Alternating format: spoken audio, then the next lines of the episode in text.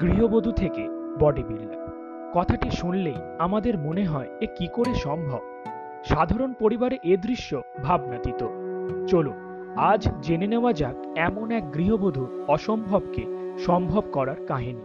হ্যাঁ আজ আমরা কথা বলছি হায়দ্রাবাদের বাসিন্দা কিরণ ডেমলারকে নিয়ে, যিনি আজকের দিনে একজন সেলিব্রিটি ফিটনেস ট্রেনার তার ক্লায়েন্টের তালিকায় রয়েছে তামান্না ভাটিয়া অনুষ্কা শেট্টি সহ আরও অনেক দক্ষিণী অভিনেতা অভিনেত্রীগণ।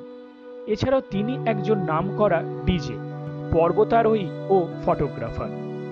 তেত্রিশ বছর বয়স পর্যন্ত তার জীবনটা ছিল আর পাঁচটা সাধারণ মেয়ের মতো। দুই সন্তান ও স্বামীকে নিয়ে তার দিন কাটত। তার স্বামী একটি বহুজাতিক সংস্থায় চাকরি করেন।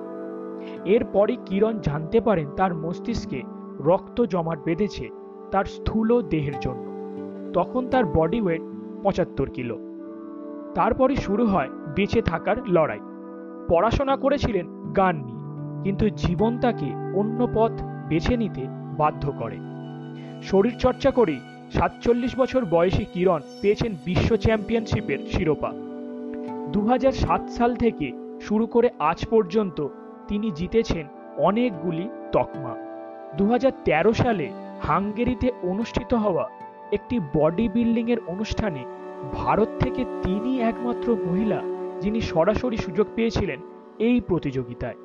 এই প্রতিযোগিতায় তিনি ষষ্ঠ স্থান অধিকার করেন এবং সবচেয়ে সুন্দর শরীরের খেতাবও তিনিই অর্জন করেন। শরীরচর্চার পাশাপাশি তিনি বর্তমানে ডিজে বেল নামেও পরিচিত। এছাড়াও তিনি দক্ষিণী সিনেমাতেও কাজ করেছেন, ফিটনেস ট্রেনার হিসেবে, যেমন মির্চি বাহুবলী ইত্যাদি। ভালো থাকুন আপনি।